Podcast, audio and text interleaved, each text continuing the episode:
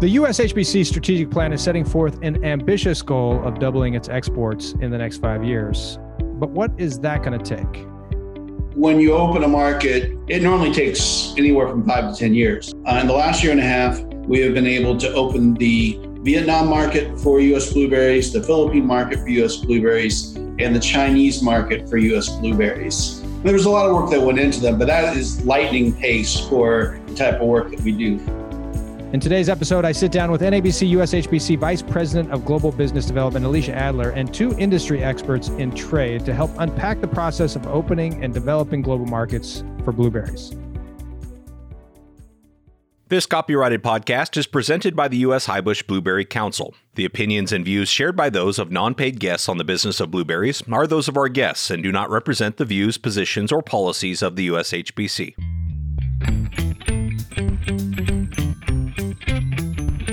The blueberry industry is like no other passionate, resilient, and innovative. This podcast is your source for the latest information on the management, markets, research, and technology related to blueberry production. This is the business of blueberries. Here's your host, President of the U.S. Highbush Blueberry Council, Kasey Cronquist. Welcome back to another episode of the Business of Blueberries, the only podcast dedicated exclusively to the blueberry industry. As the team here at USHBC continues to focus on building domestic demand for blueberries, there's a lot of market opportunities opening up internationally. You've recently heard about China four episodes ago, as well as others we've shared last season on the podcast. We're back today with another episode focused on market access, and we'll get into some of the details of what it really takes to open up these markets for blueberries. Joining me again co host of this episode is Alicia Adler, Vice President of Global Business Development at USHBC and NABC. Welcome back, Alicia. Thanks, Kasey. Good to be back. Well, you have set a bit of a high bar for these episodes, so no pressure. But uh, why did you want to bring these topics and guests onto the podcast today?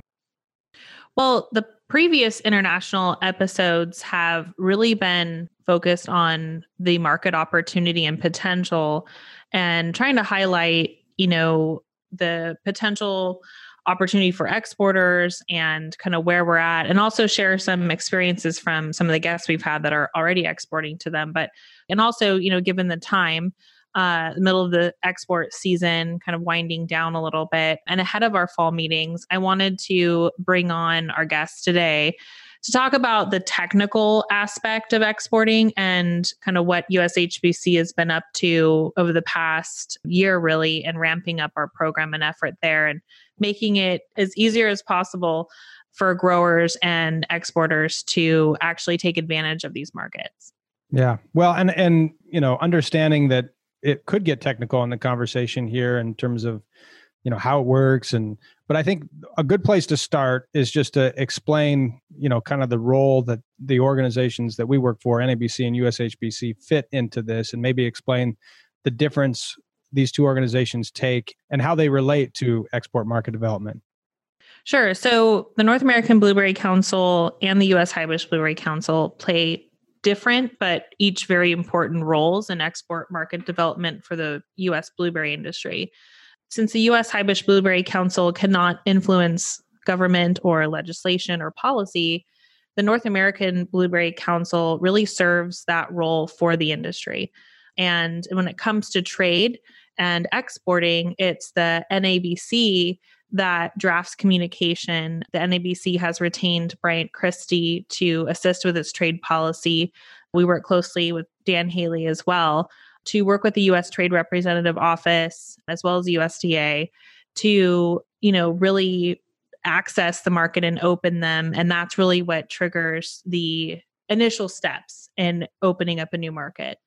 NABC also advocates for the industry in terms of tariff reduction and making it obviously a lot more affordable to access markets. The US Highbush Blueberry Council, on the other hand, works more on the technical and phytosanitary and sanitary barriers that come up in exporting and trying to remove those as much as possible. And a part of that work is also working on MRL policy or maximum residue level policies that can really affect how we grow our blueberries here in the US and the markets will be able to access. It involves a lot of research um, and data collection, and that's really what USHBC funds through the export committee. Well, and I appreciate you, you know, kind of walking through the differences between the two organizations. It is really synergistic in how both organizations can work on behalf of the industry to develop these markets, both in access and then obviously further market development. So, not all industries have uh, the left and right hand working as seamlessly as we are able to do it here in Blueberries. It's certainly a great value add. With that, let's dive into our topic with today's featured guests. Sure. So, as I said, our guests today are really here to explain and kind of give some insight into the technical side of exporting. We have Matt Lantz from Bryant Christie and Mario Flores from Naturipe Farms. I'll let each of them introduce themselves individually. And starting with you, Matt, can you tell us a little bit about your background, who Bryant Christie is, and what exactly you do for them? Sure. Uh, thank you, both Kasey and Alicia. It's a pleasure to be here. My name is Matt Lantz. I'm the Vice President for Global Access at Bryant Christie. We are an international agricultural affairs management firm, and we're based in Sacramento and Seattle. Our job is to open foreign markets for U.S. growers and try to give them additional opportunities uh, when they're exporting. That could be starting with uh, deciding where we want to try to export and negotiating an opening, uh, and also can be support uh, when people have challenges when they are exporting abroad. We've worked with the blueberry industry for several years now, and um, we have had quite a few successes, and we look forward to discussing it today. Thanks, Matt. And I should also mention uh, I've known Matt for as long as I've been working in agriculture. I appreciate his perspective on not just you know keeping us updated on the policy or work plans or regulations but explaining why. And sometimes I'll call them and say, Can you just explain why this is going on or, or what's really motivating another country to ask for this? So, you know, his his knowledge and experience is really valuable. And I'm glad the blueberry industry gets to benefit from it. And so, Mario, let's hear from you. Um, I think most listeners are familiar with Naturipe Farms, but can you tell us a little bit about your background and your role for listeners that may not be familiar? My name is Mario Flores. I'm the director of supply strategy and analytics, kind of a new new role that I'm in. I I have been director of uh, blueberry product management for over 10 years at uh, Naturipe Farms, managing the category. Uh, as many know, Naturipe Farms is uh, the sales and marketing arm for many blueberry growers in North and South America. Even though our, our primary focus is in the North American market, we are uh, charged with the export sales of blueberries uh, for growers in North America to Asia, Europe, and Middle East, and, and other markets that are, are open for blueberries. So, uh, one of the areas that I'm involved in is also in working with our export sales team in uh, seeking the new markets that are that are opened through the efforts of uh, USHBC, NABC, folks like Matt Lantz, and trying to develop new sales for our growers in those markets. So it's an exciting time with a lot more market access, and I know we'll be talking about that, but um, it's great to be here and discuss it. Thanks, Mario. And I, I also want to mention that you are the vice chair of the USHBC Export Committee. In terms of export market development for Naturipe, how does exporting and market development fit in with Naturipe's overall business plan? I mean, how important is it now, and what are your plans for developing export markets in the future? Well, it's a, it's a very important part of our overall marketing plan for our growers' blueberries because we, are trying to find you know what is the best value that we can return back to the farm. And whether that's uh, domestic retail or international sales we're going to try to find the, the market that can bring the most value back to the growers. And that's why it's important to have more markets uh, available to us because sometimes certain markets overseas can be a really good market and something can change from one year to the next and then you want to have as many countries and markets open to you so you can find opportunities for your growers to, to try and maximize their returns. And that actually leads into a good question for Matt. One thing I wanted to make sure that we talk about on this episode is kind of talking about all of our market access initiatives that we've been working on. Since the industry has invested more resources into technical market access efforts we've been able to do a lot more and faster. So matt can you share kind of what we've been working on this year and kind of a big picture as to what we've been able to accomplish so far? Sure thank you. You know we have had some tremendous successes in the last i'd say year and a half or so. Uh, in the last year and a half, we have been able to open the Vietnam market for US blueberries, the Philippine market for US blueberries, and the Chinese market for US blueberries. And, you know, frankly, when you open a market for a commodity, it normally takes anywhere from five to 10 years. There was a lot of work that went into them, but that is lightning pace for the type of work that we do. So once we have that market open, then we turn it over to Mario and others like him who are looking at opportunities to expand and grow. So we really had a banner, probably uh, 18 months with those market openings. From there, we are now looking at additional markets to open or also improving current access. So we are interested in expanding our China access and allowing East Coast shippers to be able to ship to China without having to use a fumigation. Uh, we are looking at trying to open Australia and New Zealand for the US blueberry industry. We're looking at uh, opening South Africa for the US blueberry industry and also expanding our Chilean access for the US blueberry industry. Right now, the West Coast can ship, and we're working on trying to make it so the entire country can ship. And finally, uh, Korea, we currently have it so Oregon can ship, and we're trying to allow other states to be able to ship as well under similar circumstances. Well, I'm excited to dig deeper into some of those initiatives with Matt, as well as get Mario's take on how they might impact U.S. growers and marketers. But before we do, let's take a quick break for our crop report. We're approaching the end of the domestic season for many growers, but there's still news to share. So, here once again is your blueberry crop report. It's time for your Blueberry Crop Report, an update on crop conditions and markets from important blueberry growing areas. Today, you'll hear from Doug Kramer in Oregon, Brian Sakuma in Washington, and Luis Vegas in Peru. This was recorded on September 1st, 2021. This is Doug Kramer reporting for Oregon. Oregon is definitely slowing down, or we should be finishing up on Elliott's or most Elliott's this week. We'll still have last call and some rabbit eyes to go. There'll be fairly consistent volume through the month of September, but the volume is certainly not big volumes. But by the end of September, we'll be done harvesting. Okay, this is Brian Sakuma calling from Washington. Uh, we're getting down to the end of the season. Uh, Eastern Washington, it's starting to cool down. They're into minimal volumes probably for the next two or three weeks uh, with some of the late varieties. Uh, Western Washington, we're down to the last calls, Elliott's, and we'll be trickling in fruit for the next two or three weeks, and it's cool as well. And our season is a wrap.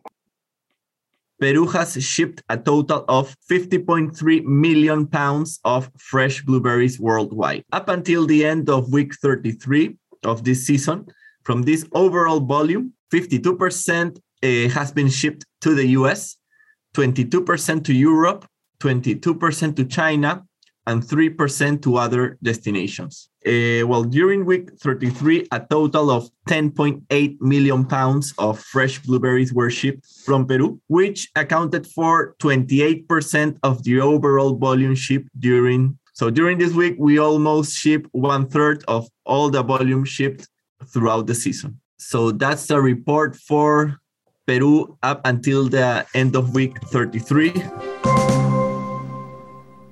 Well, thanks so much to our busy growers who take the time to participate in these weekly crop reports. As a reminder, you can go to the new USHBC website where you'll find our Data and Insight Center to see more data of what's happening in the blueberry industry. We've made the snapshot view of the USDA data on production and price an online resource for everyone to access easily and quickly. So make sure, again, you go to ushbc.org forward slash data to check that out. Okay, Alicia, I'll hand things back over to you to lead our conversation with Matt and Mario. So, between 2019 and 2020, we had three new markets open.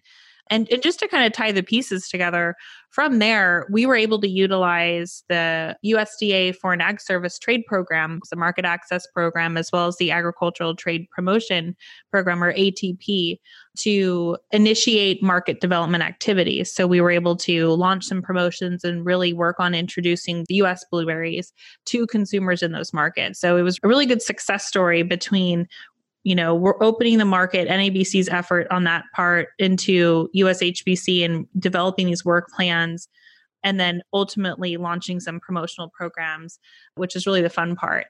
So it was, yeah, it was very busy. And in the midst of a global pandemic, we were just able to accomplish a lot. One thing I wanted to dig a little bit deeper on is that when we're working on these work plans and um, regulations, really for growers to follow, and oftentimes there's the West Coast protocol for states in California, Oregon, and Washington, and then there's the Eastern US work plan. And so Matt, can you explain a little bit why that happens and, you know, why these different growing regions have different work plans and protocols? Like what are export, what are these countries really trying to do by having these different protocols in place? Sure, Alicia. And believe me, it's as frustrating for me as it is probably for the industry on this. You know, I certainly would like to negotiate any agreement that is blanket covers the entire U.S. blueberry industry in all states with the same regulations. The challenge with this, and I'll get a little technical here, the challenge is uh, blueberry maggot. Uh, the fact that blueberry maggot exists east of the Rocky Mountains means that countries are more concerned about that and have more requirements that they need to put or are seeking to put on uh, growers east of the Rockies than they do west of the Rockies. And so that's why, for example, you see with China that for states on the West Coast, they can ship under what we call systems approach, where you just have to follow certain steps. And the East Coast can actually uh, ship, but they have to use fumigation, methylbromide fumigation, in order to ship, and that affects quality. So, in the China agreement that we negotiated last year, you know, we kind of locked that part in. At least the market was open, and then we committed to doing research on blueberry maggot to try to address that issue. So, we've been doing trapping in many different states and that information will be shared with China. And then hopefully we will be able to negotiate with China a protocol that also allows them to ship without fumigation. So we see that uh, again and again in different markets. You know, Chile, we have that situation as well. And um, it just, you know, it, it's challenging. If you look at our Australia and New Zealand negotiations, again, they're asking about blueberry maggot and how we address blueberry maggot. They also are concerned about spotted wing Drosophila. So you know, we get it down in the weeds. We use entomologists, we use researchers to try to address these questions, but it gets down to science. It works well when it's all just based on science, but sometimes, unfortunately, politics gets involved as well. And that's when the NABC has to get involved uh, to try to break log jams along the way. Sometimes it's nefarious. Sometimes it's a, a zero sum game. We're not going to let in your blueberries until you let in our X dragon fruit or or grapes or, or whatever the issue is. Sometimes they don't want a different product from the United States to come into their country and compete with them. And so, you know, there's kind of an order of when you open a market, you know, we're going to work on blueberries first, then we're going to work on this and that. Well, maybe the guy in the third spot is a direct competitor with growers in the, the foreign market. So they don't want to get done with blueberries. So then you got to go down to the agenda and start directly negotiating on that third spot. So it's tough, uh, really interesting. Each country has its own personality in the way they negotiate these things. And uh, uh, it's really interesting to see the difference between how the Chinese negotiate, or the Philippines negotiates, or South Africa. Yeah, actually, it's kind of a funny story. In our current South African draft protocol we're working on, they're negotiating partially for the Pacific Northwest and then the East Coast. And we said, what about California? And for them, California is in the Pacific Northwest. And we're like, all right, well, as long as California is in there, that you know, we don't really call it the Pacific Northwest, but as California is, if that's how you want to call it, we'll allow that to work. I'm sure the Pacific Northwest appreciate that. yeah, yeah, yeah. So Mario, I mean, from the grower and exporters perspective like what what happens when a new market opens on your end and we're sending out all these updates and we're sending you multiple page long work plans and protocols to follow what do you do with it next? Well, what we do is we go to our, our growers, our individual growers, especially those who are interested in, in exporting their fruit. And we work the plan with them on what the protocols are, what the MRLs are asking for, uh, so they can understand whether or not they can manage their, their crop based on those protocols and MRLs. And also sometimes we have to look at the, the tariffs as well. But you know, first we have to see what we have to do to get that product to meet the standards that are required just to get into the country.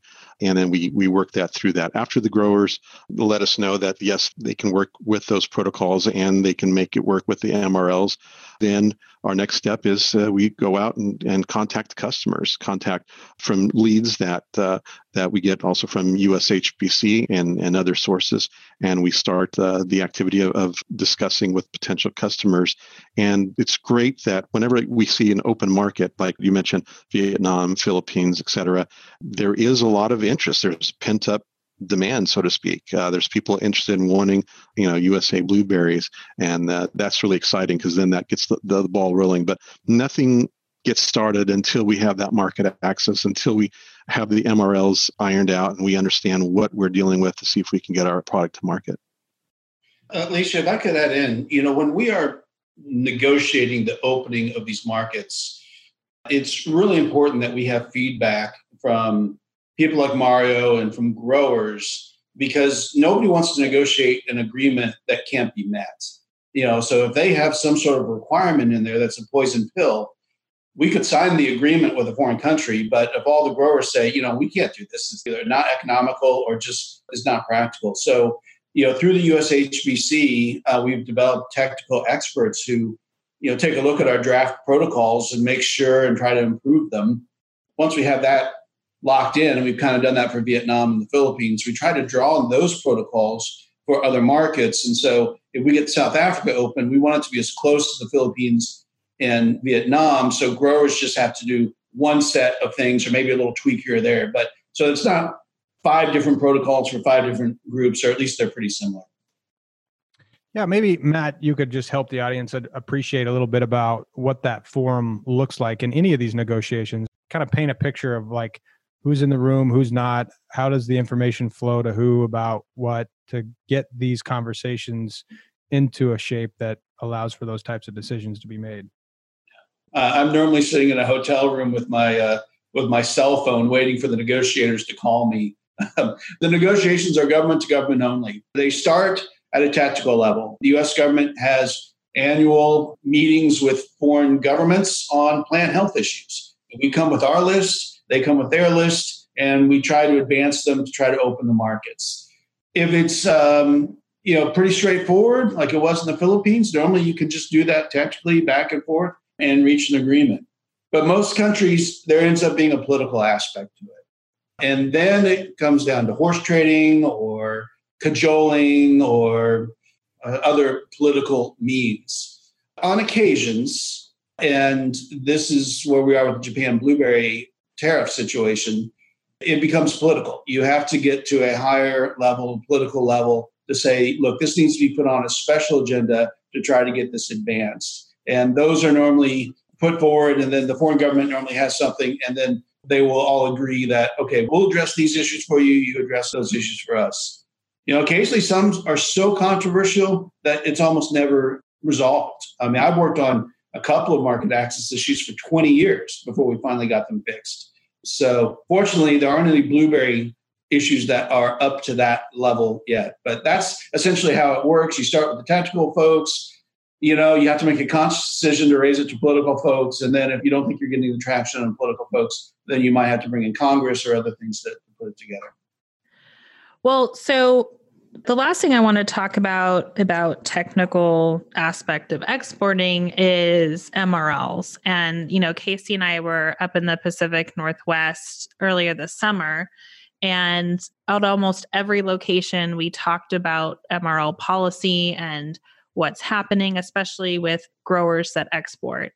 And so, you know, there's a lot that we've been working on and it's increasingly been a new barrier to trade whereas countries previously defaulted to codex which you know used to be a more international standard for MRL policy, more and more countries are developing their own list, which maybe have different levels than what the US tolerates. So, you know, Mario, I wanted to start with you. I mean, how much does this impact growers? I mean, they have to consider what the policy is for where they're going to end up selling their fruit all the way from the beginning when they're developing their spray programs.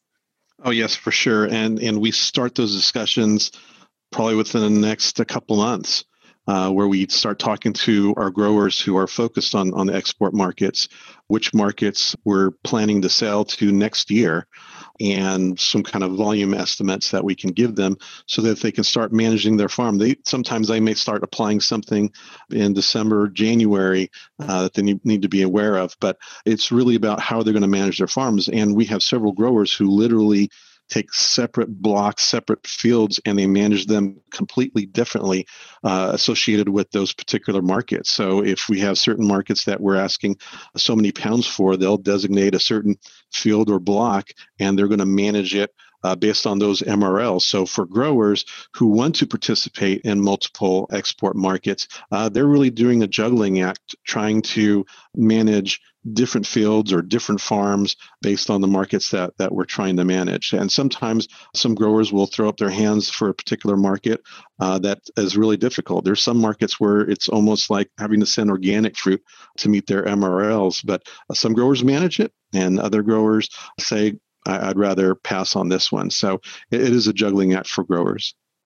We're going to take a quick break here for our marketing boost. We'll be right back to this conversation in a moment. But for now, here's USHBC NABC Vice President of Marketing Communications, Jennifer Sparks.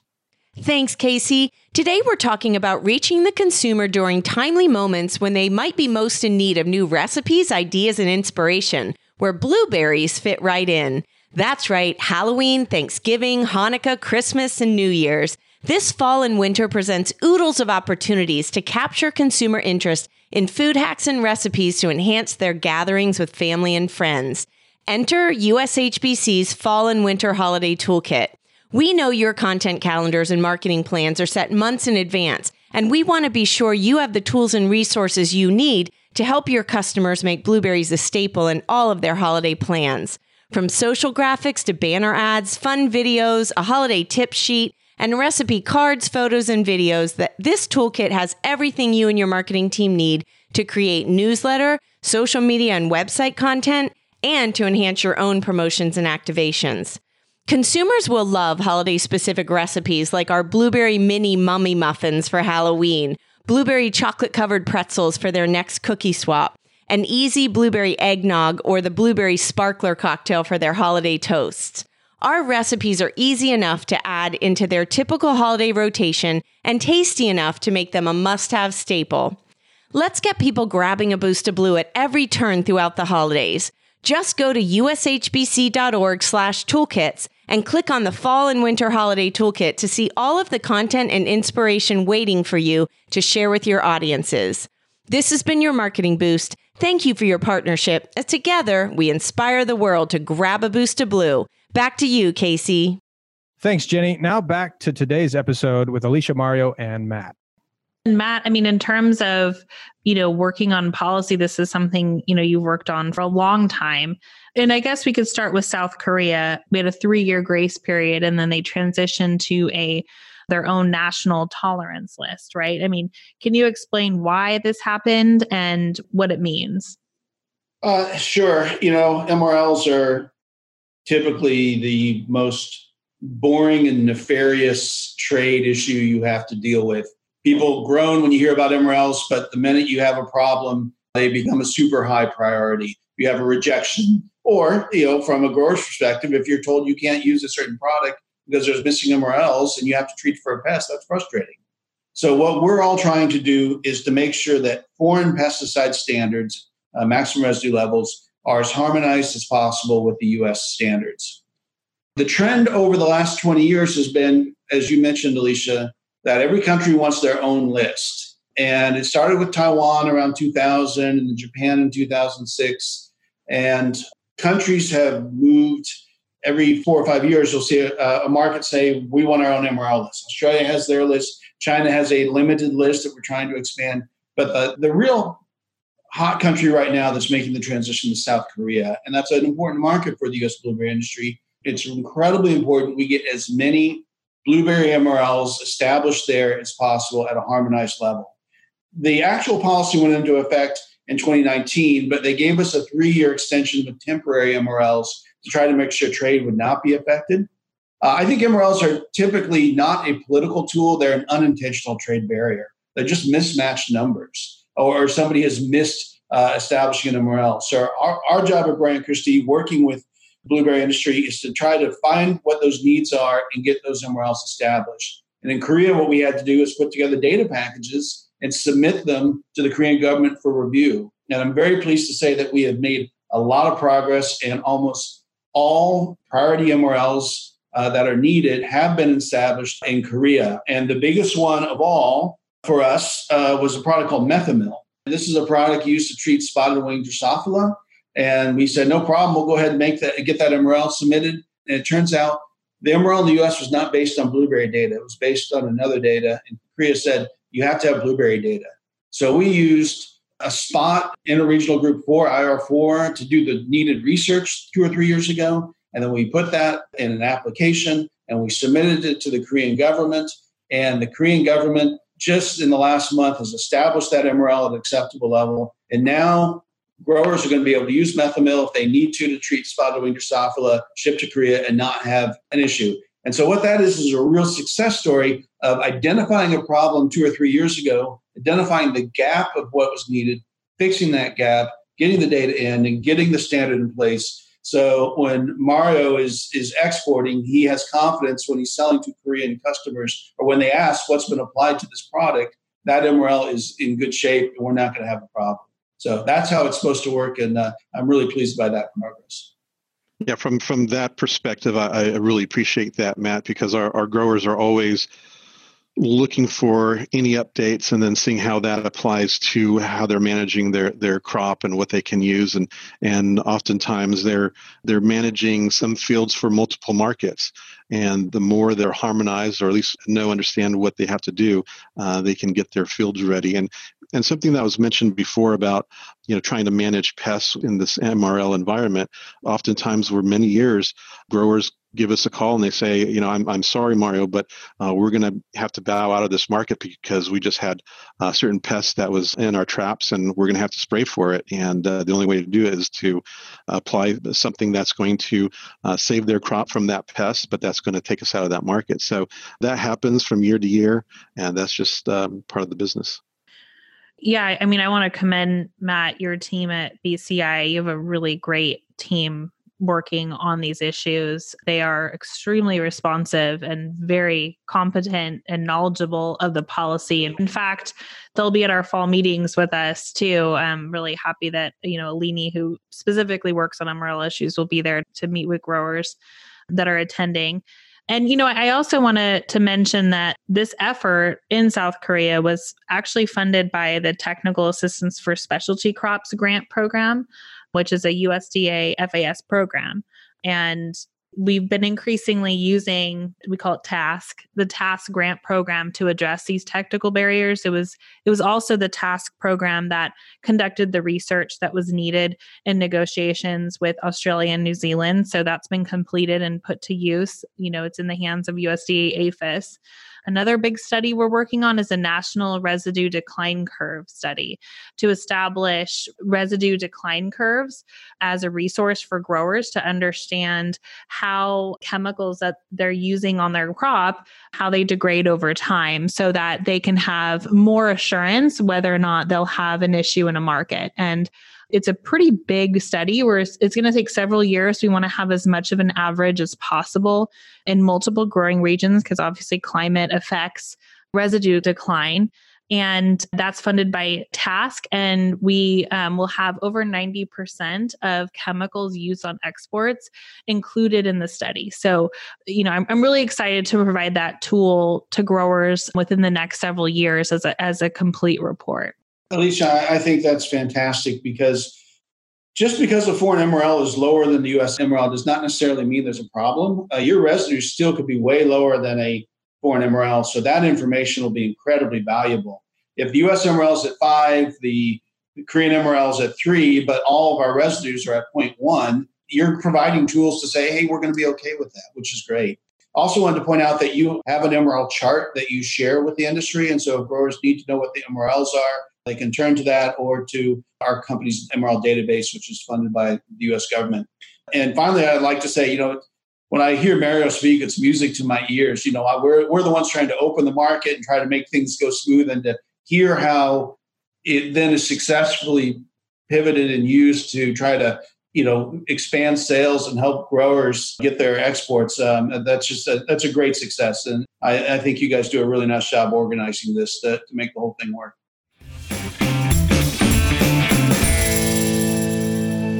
well i really enjoy obviously both matt and mario's perspective on on things especially in the blueberry business but just hearing them kind of talk a little bit more about you know kind of the depth and breadth of our program in what our two organizations do. I know we're here talking about kind of both sides of those alicia this was another informative and helpful episode. These global markets aren't always easy to navigate but they are so important for the future of blueberries. What do you hope your listeners take away from this episode? Well you know i really hope that and I and I I think it came through as to all of the different aspects and you know work that's being done by USHBC with Bryant Christie and with the export committee at USHBC, as well as NABC on their role to break down these barriers that really, you know, affect growers and their desire to export. And also appreciate how much progress we've made in a short period of time and what's on the horizon next. You know, we talk about these countries that seem small, you know, South Africa or New Zealand, but in the big picture, combined with these more established markets like Japan or South Korea, Hong Kong, Singapore, which are more of those, you know, transit markets to access other countries in Southeast Asia or Asia, North Asia, that it just provides one more market for them to export to. And the growers and companies that are able to figure it out and really put the work into compliance with these protocols, it, it pays off. And like you said earlier, you know, a lot of these markets are untapped in terms of blueberries and they're really at an early stage of market development. So, you know, consumption's a, a fraction of what it is in the US, and they're willing to pay higher prices for USA blueberries. They really value US agriculture. And I think part of it is because we put so much care and effort into growing food safely. So this is really really what it's about and I hope that the listeners really, you know, took away something that is inspiring. Well, I was inspired. I think the other thing that our listeners should know that a driving priority going into our new strategic plan is that we're set for a doubling of exports to 2025. So I mean it's not a small strategic goal here. We're we're going to double exports by 2025 and of course we're going to need help and i think part of what i i hear from mario and certainly when we get into the doing the work that it takes a commitment to these countries and so part of what i know we're going to be looking for in the years ahead is is the commitment of the cooperating effort that it takes to keep these countries supplied you know much like we do here in the united states for 365 days a year in order to meet the demand that really has done the work of growing our market here in the United States. So, again, another great connection to what it's going to take for the business of blueberries going forward from here. These global markets aren't always easy to navigate, but they're super important for the future of blueberries. So, Thank you, Alicia. Great episode. That's it for episode 63. If you or your company are interested in learning more about export markets, feel free to reach out to Alicia. She's a tremendous resource to the industry about accessing these global markets. You can find all of her contact information on our website at ushbc.org. Thanks so much for listening. We'll be back next week with more innovation, collaboration, family, and hard work right here on the Business of Blueberries.